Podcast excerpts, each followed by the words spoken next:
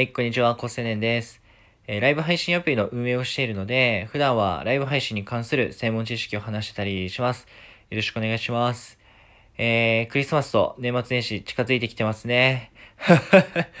えー、皆さんはいかがお過ごしになるんでしょうか？で僕はあの、年末年始は実家に帰るんですけども、えー、実家ってなんか帰る前はそれワクワクしてるし、なんか新幹線久々に乗るのもなんか、こう、大人の旅みたいな感じがして 割と好きなんだが、なんか行ったら行ったで実家全然やることないっていう、まあ1時間ぐらいしたらもうなんか普通にこたつでスマホいじってるみたいなことがあり得るから、まあ、パソコンをちょっと持ってって、ま、しっかり作業、やることをやりまくるっていうのと、あとは、ま、本、どうしても読破したいもの 2, 2冊あるので、ちょっとそれだけ持ってこうかなっていうふうに思ってて、ま、ちょっと合宿感覚で、これとこれとこれだけやりきるってやつをちょっとやろうかなと思ってて、もうあの、サボろうと思えば死ぬほど、こう、怠けた人間になる、年に1回のシーズンなんで、ま、ちょっとそこはしっかりちょっと自分を見失いでやっていこうかなと思ってます。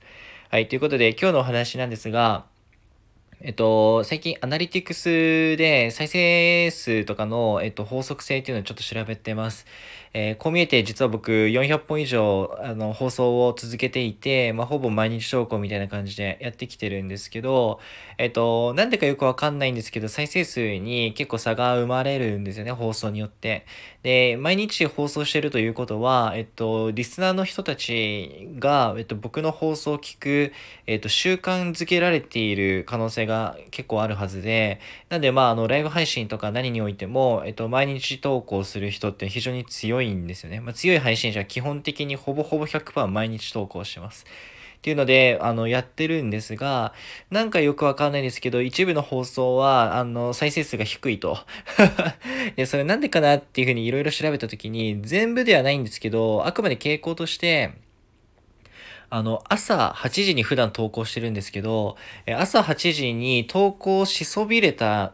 再生、あの、放送ですね。まあ、例えば夕方に撮るとか、まあ、ちょっとお昼にやるとか、で、まあ、夜の18時とか、まあ、いろんな時間帯で投稿したことがあるんですけど、朝が一番聞かれやすいですね。で、朝ではなくて、えっと、夕方とか、その、まあ、夜とかになると、どうやら聞かれにくいみたいで、で、なんでかなっていろいろ考えたときに、あの、休日はどの時間に打っても、あの、聞かれないんですね。なんですけど、平日に関しては、まあ、朝の方がなんか聞かれやすいと。で、これ考えたときに、聞く人の生活のシチュエーション、どういうシチュエーションでこの音声を聞いてるかって考えると、多分通勤時、仕事に行く時の通勤時に聞いていたりだとか、朝その支度して、まあ、歯を磨くとか洗顔するとか、そういう時に、その朝のインプットというか、ニュース情報として、こう、知識を入れる、耳から知識を入れるっていう、そういう風に使われてるのかなって今予測してます。でももしそれが正しいんだとすると、そりゃ朝のタイミングになければ聞かれないよな、その日のうちはっていうふうに思ってて、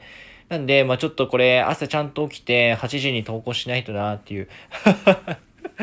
はい。あの、7時でもなく、9時でもなく、8時にしてるのは、まあ、ツイッターのマクロ分析の数字を、まあ、根拠にしてるんですけど、まあ、もしかしたら7時とかもいいかもしれないですね。ということで、ちょっと時間帯について、再生数に差があるかもしれないという仮説が出てきたので、ちょっとお話ししてみました。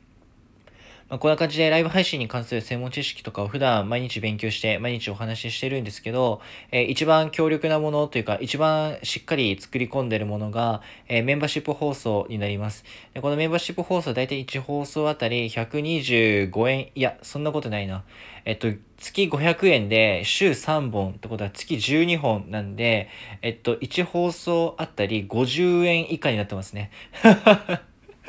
まあこれでもまあ頑張ってやってます。で、まあなんか音声機材とかを使ってリッチな音声と、えっと、いい感じの BGM でやってたりするので、よかったらあの聞いてみてください。あの金色のサムネのやつで、最初の数分はどなたでも聞けるので、お試しで聞いてみてください。詳細は説明欄のとこ載せてるので。はい、ということで、こんな感じでお話ししていくので、またよろしくお願いします。じゃ、またね。